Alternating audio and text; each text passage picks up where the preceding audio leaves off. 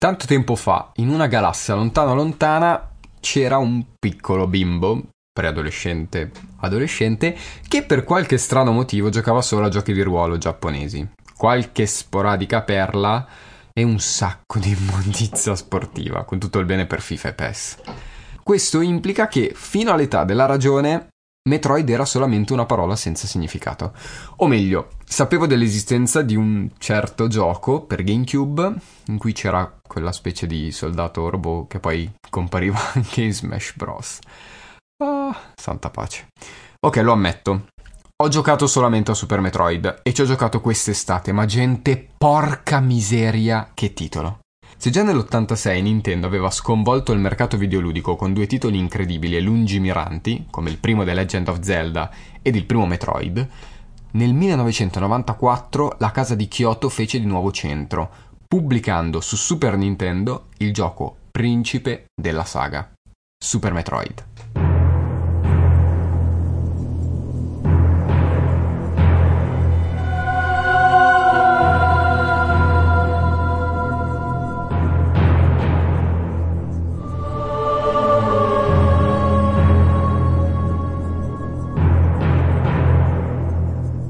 Dopo aver fermato il piano di Mother Brain nel primo Metroid, Samu fu incaricata di dirigersi verso il pianeta SR-388 per trovare e sterminare tutti i Metroid rimasti.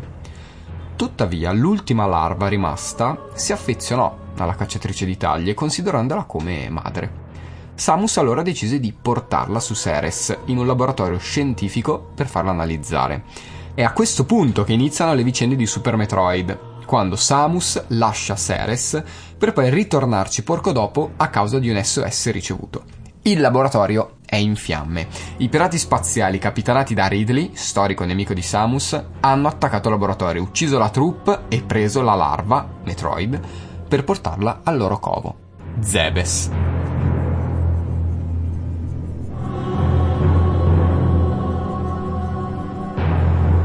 Super Metroid è un gioco innovativo, fresco, nuovo, che si gioca meravigliosamente ancora oggi. Platform bidimensionale che oggi definiremmo come Metroidvania, ma che all'epoca era semplicemente Metroid, ovvero mappe intricate, labirintiche e claustrofobiche, un sacco di segreti, un sacco di potenziamenti, combattimenti difficili e tanto ma tanto divertimento. Considerato dalla critica un capolavoro e annoverato dai videogiocatori di tutto il mondo come uno dei migliori giochi mai sviluppati. Super Metroid è ansiogeno, intrigante, magnetico e difficile. Il tutto con una colonna sonora unica.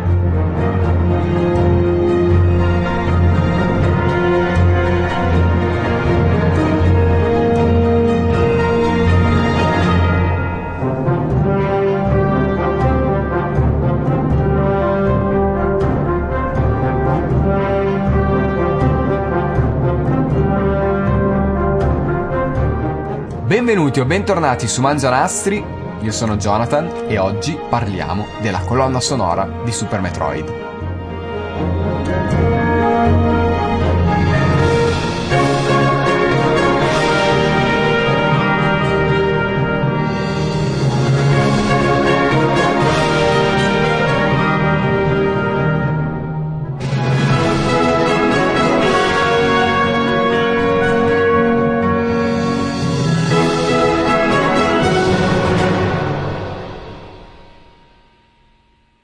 Hirozaku Hip Tanaka, classe 1957, è un musicista, compositore, sound designer e presidente della Creatures Inc. Tra i suoi lavori spiccano Kid Icarus, Super Mario Land, Tetris, Earthbound e Metroid. Non Super Metroid, ma Metroid, il primo. Ma allora cosa diamine c'entra qui in questo episodio? Beh, il punto è che è tutta colpa sua. Ma andiamo con ordine. Nel 1986 esce per Famicom, o Nintendo Entertainment System, qui da noi, il primo Metroid, diretto da Yoshio Sakamoto, che dirigerà anche Super Metroid, e prodotto da Gunpei Yokoi, ovvero niente po' di meno che l'inventore del Game Watch, della croce direzionale e del Game Boy. Il primo Metroid ha un impatto stravolgente sul mercato videoludico, principalmente per due motivi, il gameplay e l'ambientazione. A livello di gameplay il primo Metroid prende a piene mani dei platform, ma aggiunge due aspetti fino ad allora mai immaginati, la non linearità degli scenari ed il continuo potenziamento di Samus come mezzo principale per progredire nel gioco. Nel primo Metroid perdersi è facilissimo. Vuoi perché non esiste la mappa del mondo, vuoi perché molte aree si assomigliano, vuoi perché ad un certo punto ti ritrovi a fare avanti e indietro alla ricerca di segreti e camere nascoste. Questo porta ad un senso di smarrimento che per alcuni può risultare opprimente e claustrofobico. L'ambientazione di Metroid poi è il fiore all'occhiello del videogioco e di tutta la saga. Cunicoli, Enormi cadute, nemici ovunque, poche energie e la sensazione di stare andando sempre più in profondità. I mondi di Metroid sono ostili, cattivi, in effetti alieni. Ed è qui che Hirozaku Tanaka fa la magia.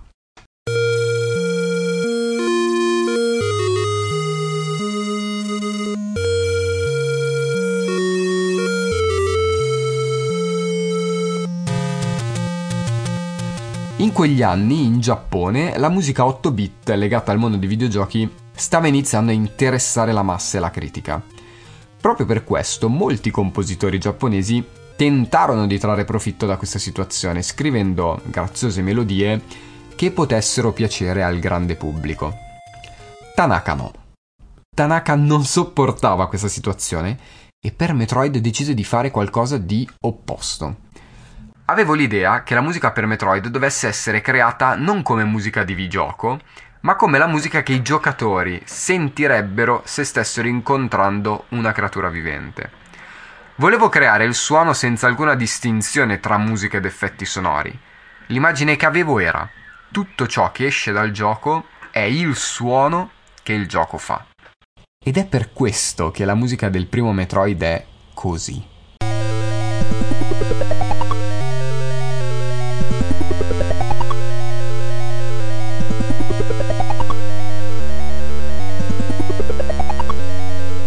una musica minacciosa. Questo è il termine migliore che mi viene da utilizzare. Tanaka scrive 12 tracce per il primo Metroid e di queste 12 solamente una presenta una melodia graziosa ed è quella finale. Questa perché Tanaka pensava che solo una volta giunti alla fine del gioco e dopo aver superato tutte le minacce presenti, il giocatore potesse godere della musica più classica, più melodica. La sua è una musica caratterizzata da suoni dissonanti, successione di accordi che non c'entrano una mazza tra di loro e un sacco di suoni fastidiosi. Ma come detto prima, Tanaka scrisse solo la colonna sonora del primo Metroid. Certo, influenzò drasticamente tutta la serie, ma bisogna riconoscere che i suoi successori furono decisamente in gamba. Tra questi spiccano Kenji Yamamoto e la sua collaboratrice Minako Hamano. Ma vediamo insieme come hanno accolto l'eredità di Tanaka confrontando il main team originale con i due più famosi scritti da Yamamoto, ovvero quello di Metroid Prime e di Super Metroid.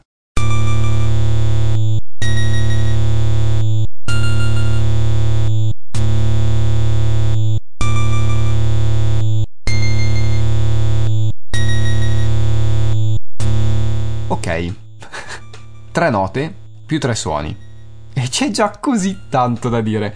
Allora, partiamo dall'aspetto più evidente. La freddezza di questo tema. Inserire la cartuccia all'interno del NES equivaleva al timbrare un biglietto per l'ignoto. E Tanaka questo ignoto te lo sbatteva dritto in faccia. Tre note che suonano come un avvertimento, come se fossero il suono di emergenza della navicella spaziale che rimbomba no? nella testa del giocatore prima che decida di scendere ed esplorare quella terra desolata sul quale è giunto. Tre note che risultano così fredde e distanti grazie a delle precise scelte melodiche e sonore. Re, Si bemolle, Fa sono tre note che a primo impatto potrebbero dire poco, ma nascondono due intervalli melodici fondamentali per creare un effetto alieno, estraneo e quindi distante.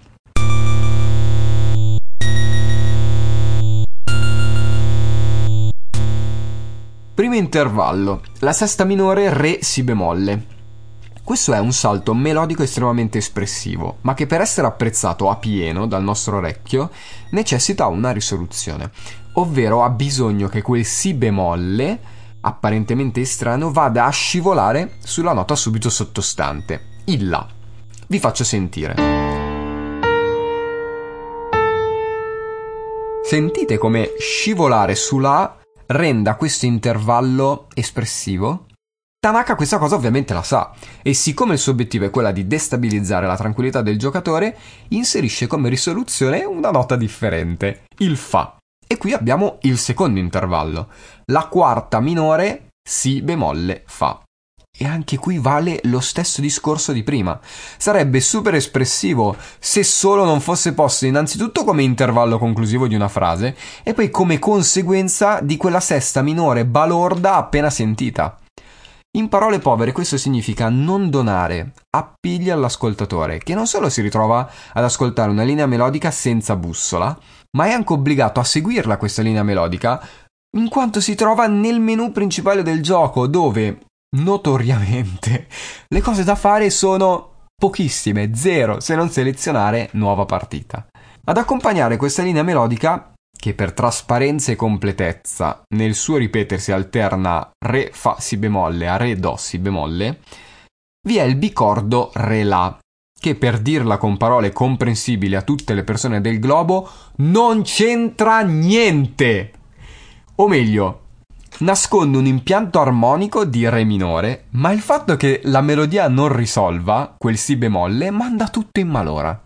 E quindi abbiamo, in sintesi, una melodia costruita per essere lontana dagli standard melodici del cervello umano, un bicordo di accompagnamento che crea dissonanza con il tema e infine il respiro.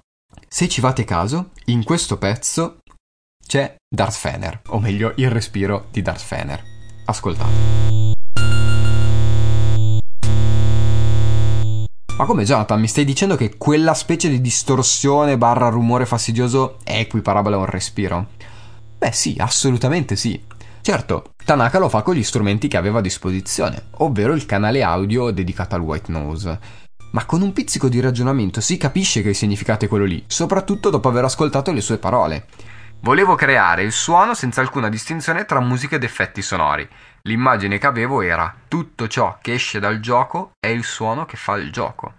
E allora io questo respiro lo intendo in due modi. Il respiro del pianeta, o meglio delle creature che vivono il pianeta e il respiro di Samus all'interno della tuta. Questo respiro diviene ancora più chiaro se ascoltiamo finalmente il main team di Super Metroid, scritto da Yamamoto otto anni dopo, con otto canali audio a disposizione e non più quattro.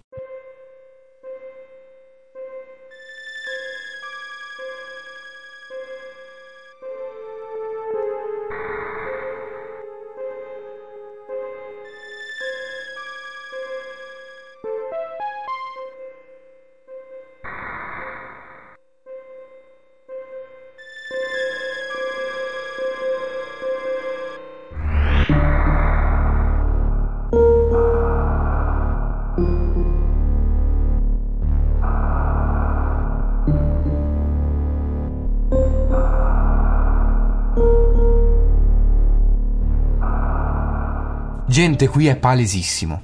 C'è letteralmente un Darth Fener che respira, nel mentre che il brano prosegue identico e imperterrito, alienando un po' il giocatore. E diviene anche più semplice sentire la dissonanza tra il bicordo di accompagnamento e la melodia. E arriviamo quindi al secondo aspetto che rende il tema di Metroid così freddo e alieno. E il secondo aspetto sono proprio i suoni. All'interno della saga di Metroid non ci sono brani affidati ad un'orchestra vero. Non ci sono violini, violoncelli, fiati, pianoforte, niente, nada. Cioè, o meglio, qualcosina c'è, ma la sentiremo solo alla fine e per un motivo ben preciso. Per il resto Metroid è sintetizzatori, suoni elettronici e rumori. Certo, Tanaka con il primo Metroid non aveva scelta, così come non ce l'aveva Yamamoto con Super Metroid. I chip musicali erano o 4 o 8 canali e producevano i suoni che abbiamo sentito e che conosciamo bene. È anche vero però che diversi esempi musicali della storia del videogioco ci hanno insegnato che simulare i suoni di strumenti reali era fattibile. Pensate a Zelda o a Final Fantasy. Cavolo, in Final Fantasy 6 Uematsu simula violini, fiati, l'arpa, ci mette addirittura un'intera opera lirica, quindi era fattibilissimo. In Metroid viene fatta una scelta ben precisa, che ancora una volta si ricollega a Tanaka e al suo desiderio di creare una colonna sonora che non fosse di accompagnamento all'avventura, ma fuoriuscisse da ogni singolo pixel di Zebes. E se Tanaka aveva i suoi limiti nell'86 Yamamoto idem nel 94, nel 2002 con l'uscita di Metroid Prime per GameCube i limiti vengono meno e la musica può finalmente tentare di dimostrare cosa diamine ci fosse nella testa di quel genio di Hirozaku Hip Tanaka.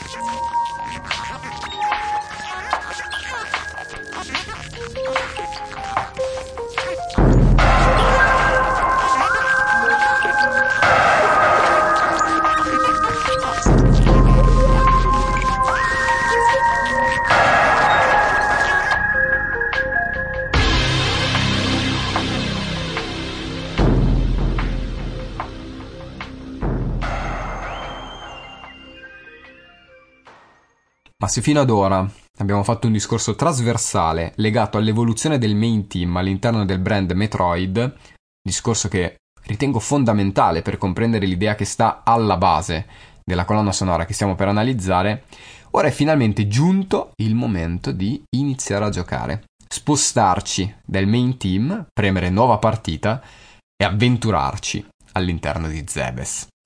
Benvenuti in Super Metroid.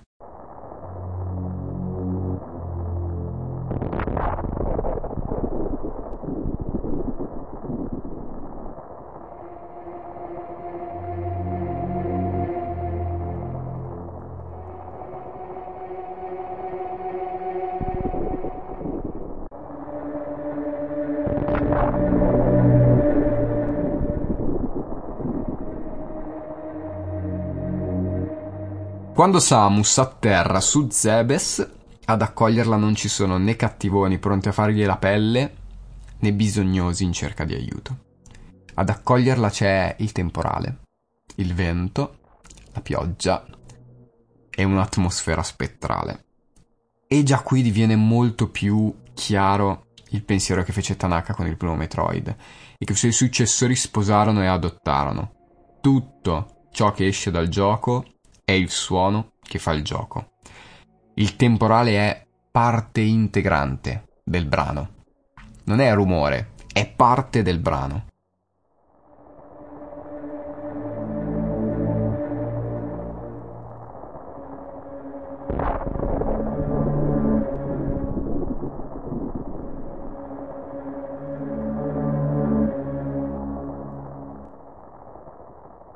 Ma è solo quando iniziamo ad avventurarci all'interno del pianeta che la musica as intended fa capolino.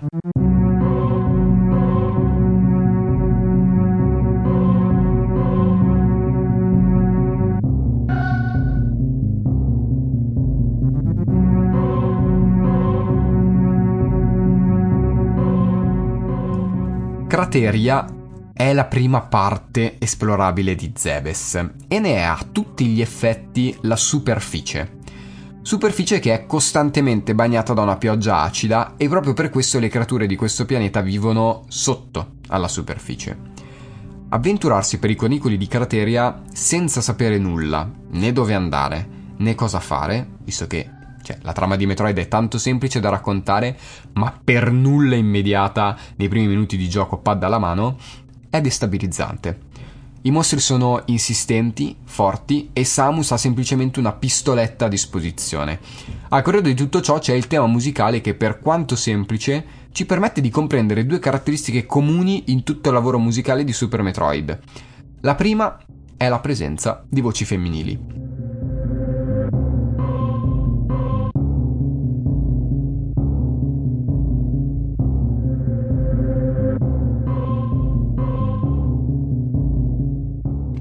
Yamamoto decise che questo particolare timbro avrebbe aiutato il giocatore a percepire l'ambientazione come più realistica.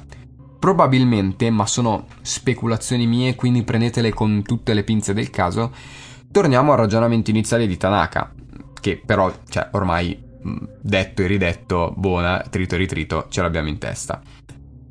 Inoltre, però, le voci femminili sintetizzate hanno una resa particolarmente spettrale. Caratteristica utilissima, no? Per accompagnare il girogare di Samus per Crateria. La seconda caratteristica all'interno della colonna sonora di Super Metroid e che diviene subito chiara, proprio qui in Crateria, è la ciclicità dei brani, che presentano sempre dei piccoli loop ritmici e melodici, che in alcuni casi possono durare per tutto il brano, come in Crateria, o più spesso vengono sostituiti da nuovi loop, andando a creare una struttura ad incastro, come avviene nel brano dedicato alla giungla di Brainstar.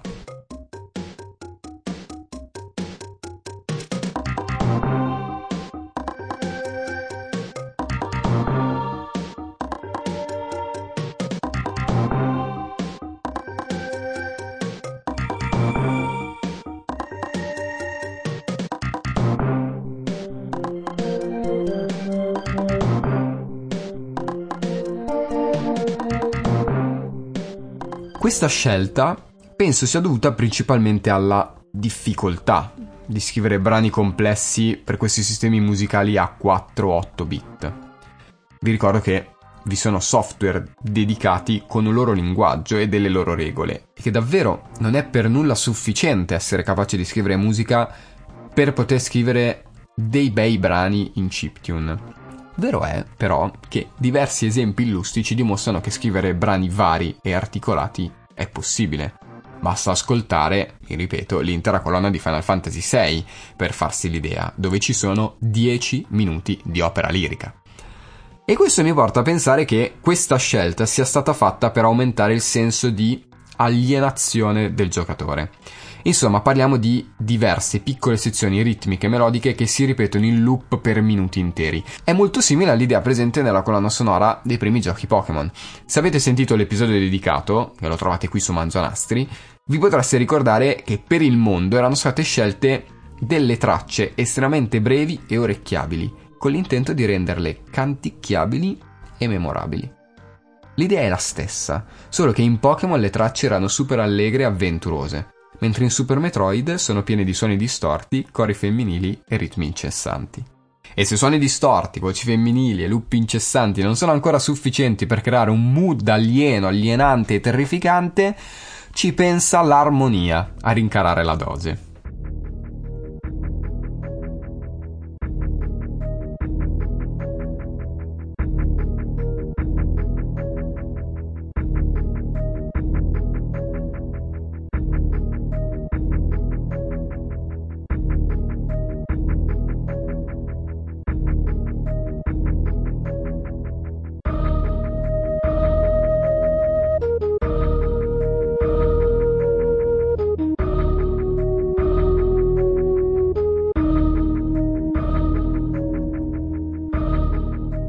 Nel brano dedicato alla seconda area di Brinstar possiamo sentire una successione armonica estremamente interessante e capace di racchiudere in una sola battuta tutta l'anima di Metroid.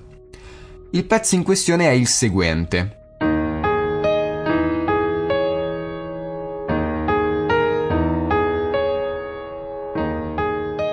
dove abbiamo un arpeggio di Mi bemolle sus 4 quindi con la quarta al posto della terza, subito seguito da un arpeggio di Fa bemolle maggiore con la tredicesima, ovvero con l'aggiunta del Re bemolle. Due accordi pieni di paroloni difficili, ma che se ascoltati possono essere spiegati in maniera semplicissima. Sono costruiti sul passaggio da un'ottava piena, Mi bemolle, Mi bemolle, a una sesta maggiore, Fa bemolle, Re bemolle. Il tutto con un semitono al basso che risulta strano per due motivi molto semplici è suonato forte e distorto e non dovrebbe esserci. E non dovrebbe esserci in quanto nella tonalità di Mi bemolle, che è la tonalità del brano, sia che sia maggiore sia minore, la seconda nota non è Fa bemolle, ma è Fa naturale. Questa forzatura allontana l'ascoltatore da qualsiasi ricordo tonale, mettendo in evidenza tutto ciò che non torna, il semitono e la successione armonica così strana e aliena.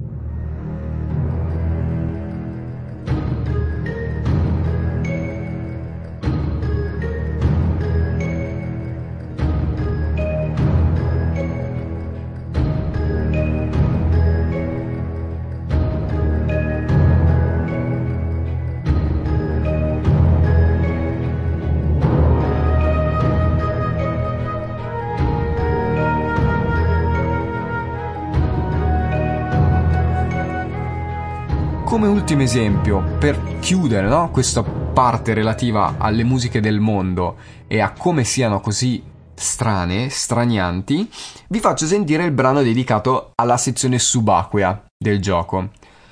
Se come me amate i videogiochi, sicuramente avete giocato qualche Super Mario e sicuramente, come tutto il resto del globo, odiate alla follia quei maledetti livelli subacquei. C'è però un aspetto di questi livelli che è meraviglioso ed è il tema musicale.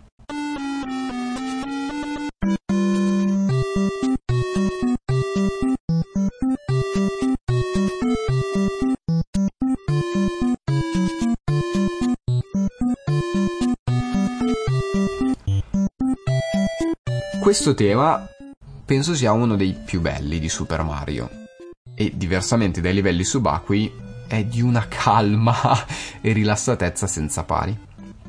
Ecco, fissatevelo bene in mente.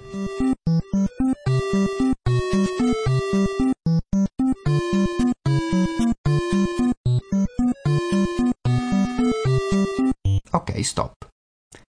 Ora ascoltate quello di Super Metroid con le sue seste minori, le sue successioni di accordi astrusi, i suoi suoni distorti e l'evocazione di tutto ciò che di malvagio e terrificante può celarsi nelle profondità marine.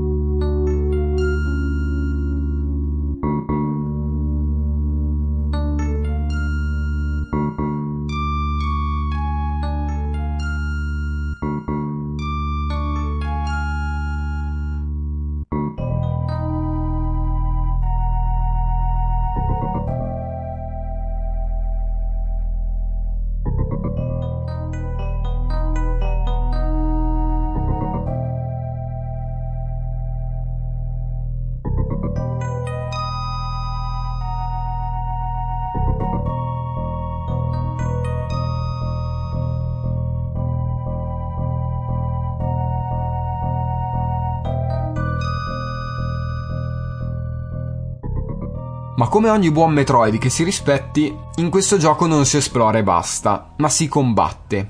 E, superato il primo impatto, se si riesce a superare il primo impatto, i nemici nella mappa sono abbastanza semplici.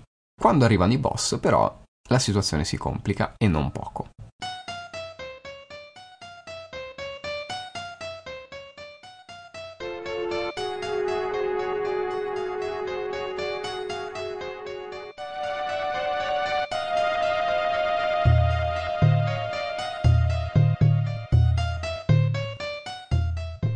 Partiamo subito col dire una cosa molto importante. I temi musicali dei boss mi piacciono veramente poco. L'ho detto. Davvero.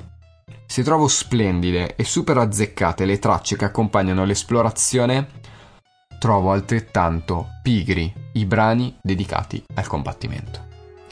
La cantilena che state ascoltando in loop sotto alle mie parole, e che ora stoppo se no divento matto e voi con me, è il tema dedicato ai mini boss. Non ce ne sono molti nel corso del gioco, e per fortuna, perché l'idea di dovermi sorbire questo antifurto infinito per più di due volte mi avrebbe infastidito e non poco. Davvero, Capisco l'idea che sta alla base di questo brano il desiderio di creare un senso di pericolo, di morte imminente, di brivido nell'immaginarsi soli di fronte a una creatura tentacolare o deforme. Ma cavolo, mettere in loop l'antifurto della macchina non è la soluzione. Le cose migliorano, per fortuna, ma non di molto, con il brano dedicato ad alcuni big boss e soprattutto dedicato alle fasi di fuga.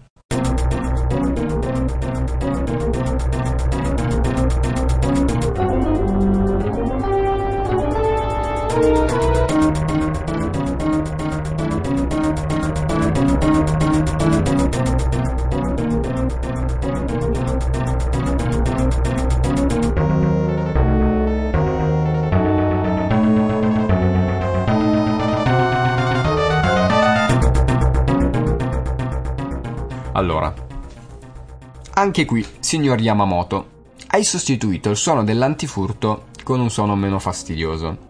E va bene. Ma perché metterlo in loop? Io capisco il senso di allenamento, di pericolo, ma questo espediente è tanto funzionale nell'esplorazione quanto non lo è nei combattimenti. Va però spezzata una lancia a favore del compositore per due motivi. Il primo è che qui due piccoli movimenti melodici sono fighi, cioè a me piacciono. Più che altro nelle fasi di fuga diventano davvero funzionali in quanto ti fanno venire l'ansia giusta per correre come se non ci fosse un domani, prima che la base di turno esploda contra e dentro. La seconda è proprio la scelta di affidare questo brano non solo allo scontro con alcuni boss, ma soprattutto a queste due fasi di fuga che caratterizzano il gioco e caratterizzano poi l'intero brand di Metroid. Ecco, se solo non avessero aggiunto anche il suono di una sirena mega fastidioso sarebbe stato meglio. E soprattutto in linea, no? Con il pensiero di Tanaka, espresso ormai più volte nel corso dell'episodio. Siamo però in continua salita, ok? E questo è positivo. Se il primo tema era terribile, il secondo è passabile, e il terzo ci sta.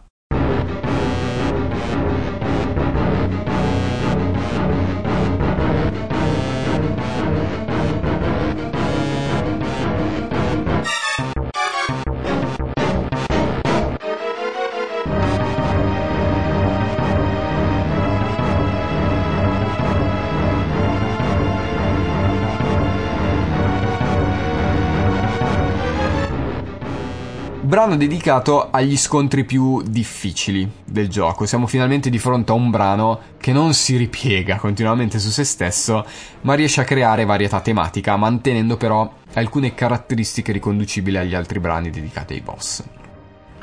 La prima caratteristica è il suono di allarme.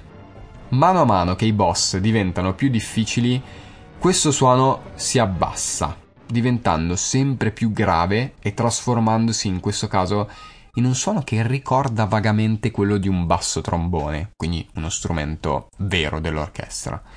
La seconda caratteristica è il movimento ascendente di semitono, che se nel primo brano era accennato, nel secondo presente, qui viene sviluppato, diventando a tutti gli effetti l'unico espediente utile al progredire della melodia.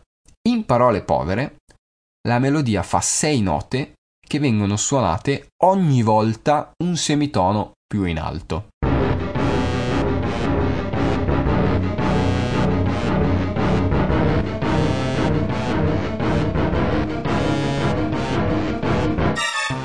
Vi è quindi una vera e propria evoluzione dei temi musicali dedicati ai boss e questa è una caratteristica che apprezzo molto perché valorizza le scelte fatte il brano che avete appena sentito, dedicato allo scontro con i boss più difficili, è letteralmente figlio delle scelte fatte negli altri due brani. Anzi, mi spingo a ipotizzare che Yamamoto abbia scritto prima questo e poi per riduzione abbia scritto gli altri. Ma è una supposizione, veramente una super supposizione. Sulla stessa linea abbiamo infine l'ultimo brano dedicato a un boss ed è il brano dedicato al boss finale e finalmente possiamo parlare di un tema che è veramente figo.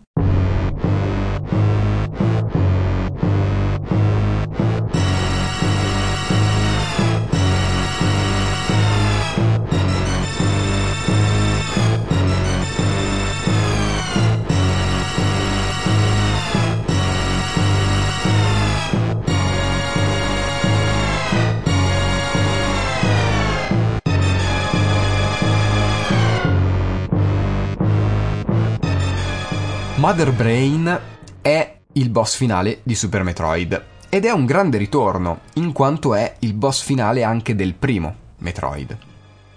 E Mother Brain è letteralmente il cervellone di Zebes, un enorme supercomputer sotto forma di cervello organico racchiuso all'interno di un contenitore e armato di raggi laser, cannoni e chi più ne ha più ne metta. È pericolosissima, infamissima, spaventosissima e quando combatte si trasforma in una specie di T-Rex zombie. e il suo tema è semplicemente perfetto. Insomma, abbiamo la summa di tutto quello che ci siamo detti fino ad ora. Movimento melodico continuo ed incessante al basso costruito sul cromatismo. Cromatismo che quindi è il motore del brano. Tonalità ambigua, se non di più, per dirvi che passiamo da un accordo di Fa diesis settima alla bemolle con la quinta eccedente, così, ad cazzum, suoni distorti che potrebbero provenire direttamente da Mother Brain e poi l'organo. e qui vado in brodo di giuggiole.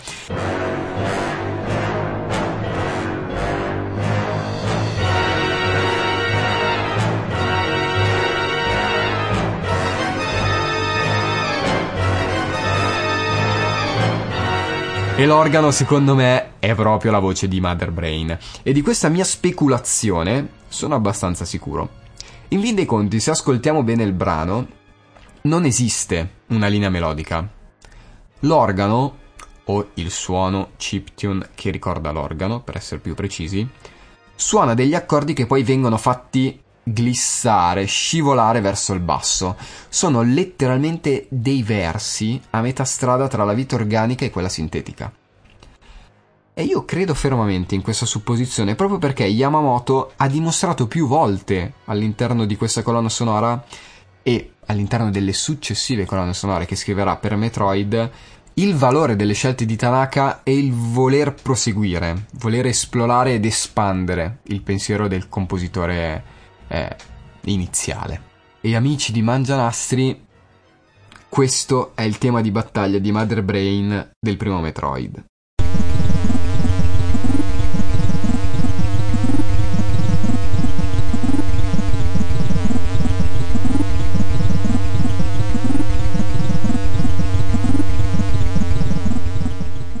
Capite la follia di quell'uomo? Cioè, per me è lampante come Yamamoto abbia costruito un brano sfruttando lo stesso concetto usato da Tanaka nella prima boss fight con Mother Brain. Usare solamente i rumori che produrrebbe il cervello madre e l'ambiente. E quindi abbiamo il suono distorto che rappresenta la parte sintetica del cervello, l'organo che simula la voce del cervello, il basso cromatico che simula l'incedere pesante del cervello sotto forma di quella specie di T-Rex.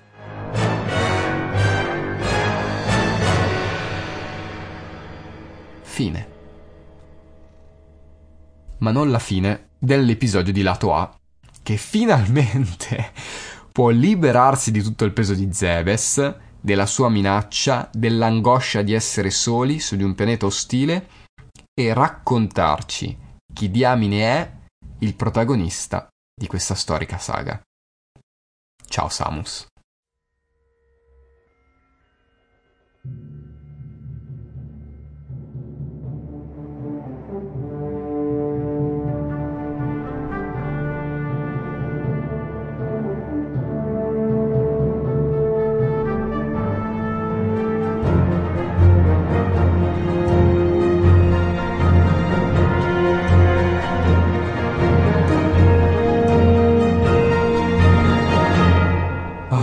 Sollievo, che sollievo sentire finalmente una melodia ed un tema orecchiabile.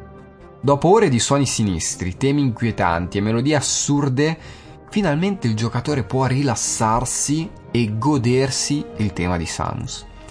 Una gloriosa fanfara di ottoni che trasuda eroismo da tutti i pori e a primo impatto produce un effetto di straniamento assurdo. Insomma, non c'entra nulla con tutto il resto. È proprio una cosa a parte, un'idea totalmente diversa di musica che rinuncia all'ambientazione e all'immedesimazione per gratificare il giocatore. Non c'entra nulla, ma c'entra tutto.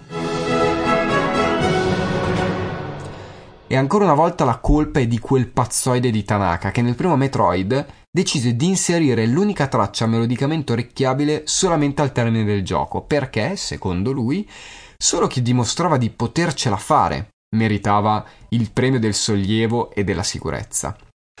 Insomma, Tanaka precursore di Dark Souls, in fin dei conti. E ovviamente Yamamoto e la sua collaboratrice Hamano non possono che seguire ancora una volta la strada inaugurata dal loro predecessore, ma firmando questa volta una traccia che fa emergere, a mio parere, un piccolo discorso di genere. Una fanfara di ottoni che trasuda eroismo e richiama alle menti le gesta dei grandi eroi del passato.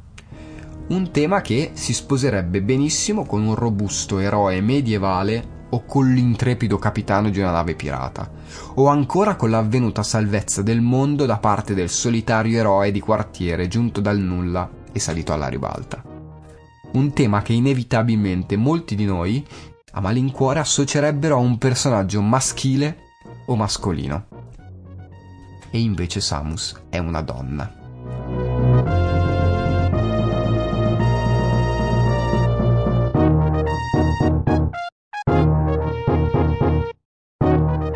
Una bionda cacciatrice di taglie capace nel 1986 di avventurarsi da sola nelle case della gente, ammazzare ogni genere di belva aliena e dimostrare al popolo videoludico che il videogioco e l'eroismo non sono una questione prettamente maschile. Anzi. E a me questa cosa piace da matti.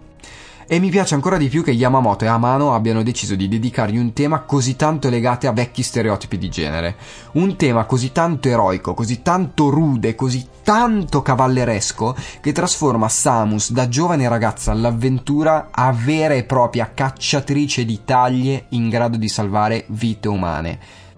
Un tema musicalmente tanto semplice quanto splendido torna il tanto caro ritmo terzinato che dona eroicità, tornano gli ottoni che da sempre ricordano geste epiche e rimane però quell'alone di mistero alla Metroid che rende il piatto ancora più gustoso. Amici di Mangianastri, Samus Aran è una donna che dal 1986 salva pianeti e vite umane e dimostra al mondo videoludico che forza, tempra, eroismo e i videogiochi sono faccende universali. Che bomba Metroid.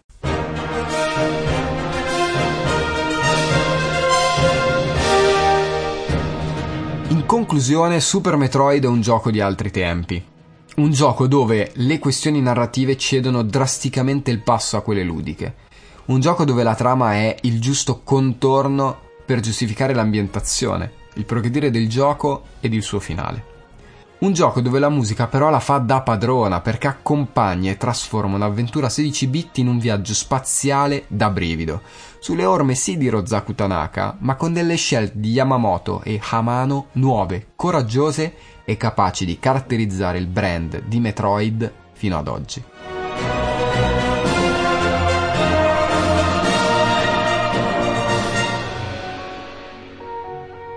E così siamo al termine di questo episodio monografico sulla colonna sonora di Super Metroid.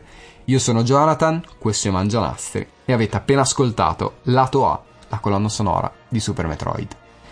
Un episodio differente dal precedente, dove l'analisi, l'analisi musicale, scusate, qui ha proprio preso il sopravvento e le emozioni sono state sicuramente inferiori a quelle dell'episodio dedicato a The Last of Us. Ma il videogioco è anche questo e la musica soprattutto è anche questo. Non solo emozione, non solo accompagnamento a scene e dialoghi, ma a volte vera e propria protagonista in grado di caratterizzare un ambiente e renderlo vivo e palpabile. E prima di chiudere vi ricordo alcune cose belle. La prima è che Mangianastri è disponibile su qualsiasi piattaforma di ascolto e se lo ritieni utile puoi lasciare una recensione su Apple Podcast o seguirmi su Spotify in modo da non perderti i prossimi episodi. Sarebbe davvero di aiuto.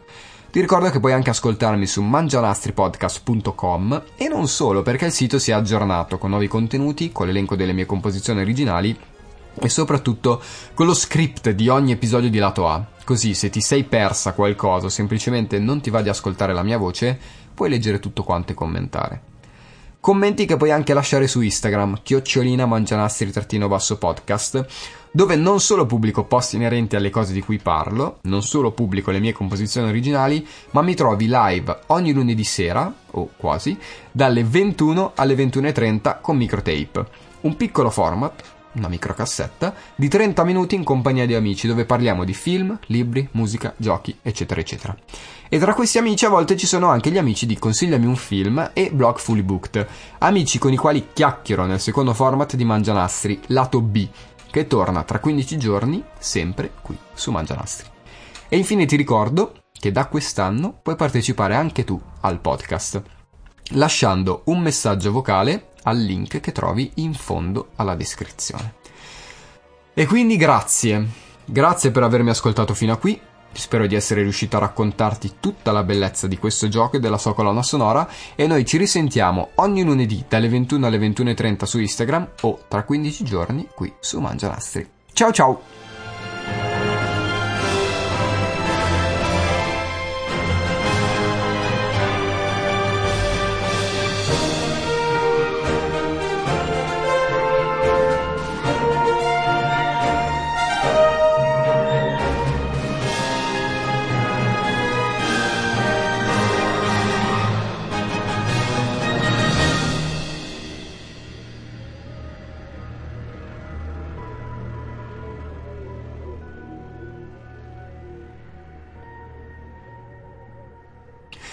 Postscriptum. Lo giocherete Metroid Thread? Io sì, non vedo l'ora. L'ho preordinato. ciao ciao!